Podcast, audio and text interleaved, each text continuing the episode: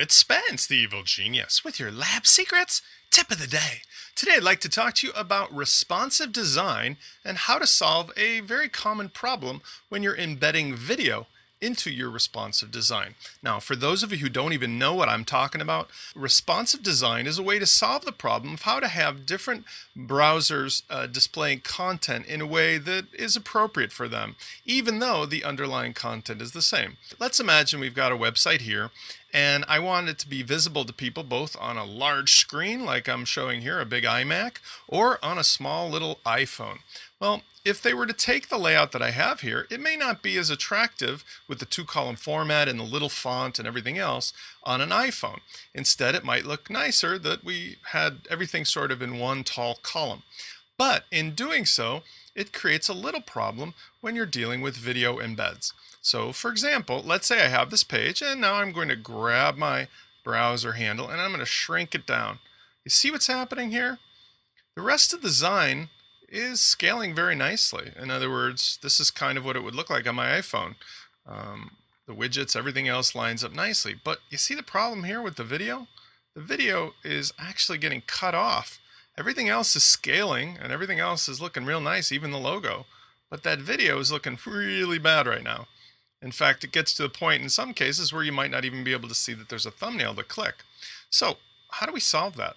Well, there's a lot of different ways you could do it, but we have a very simple trick for you here that involves just uh, one extra line of HTML whenever you do an embed. And let me show you what the result is going to be. If I go over here, this is the same exact page, but now I've put in this little trick. And watch what happens.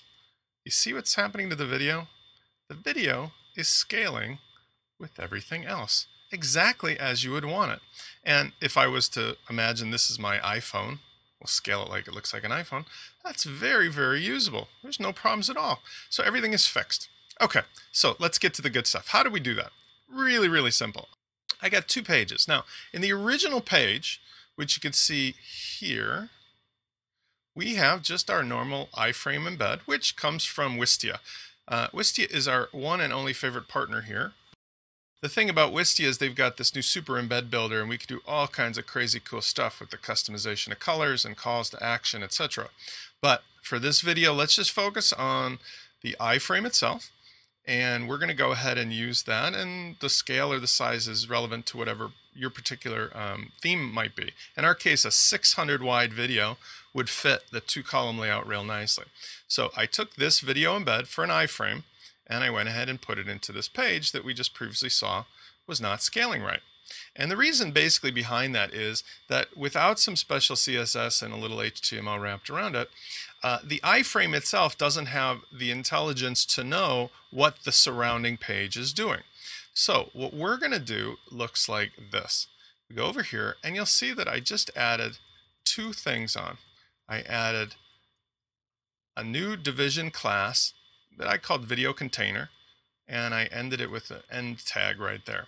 Now, what this video container does by itself is it literally acts as a shell that is wrapped around the iframe. And then what we're going to do is tell the iframe that it needs to be at 100% of whatever the size of that shell is. So basically what we're doing is we're controlling the shell and its size and width, height, but the iframe is just basically filling in the whole shell. That's the best way to think about it. And here's what it looks like in CSS. So we have two things. We have a new class here, and it's called a video container. And then we also have several other classes here that control the iframe within it. And in the case that you might use an object or an embed, we've also put that in as well. So once you've saved the CSS and once you've added this HTML, you should be good to go.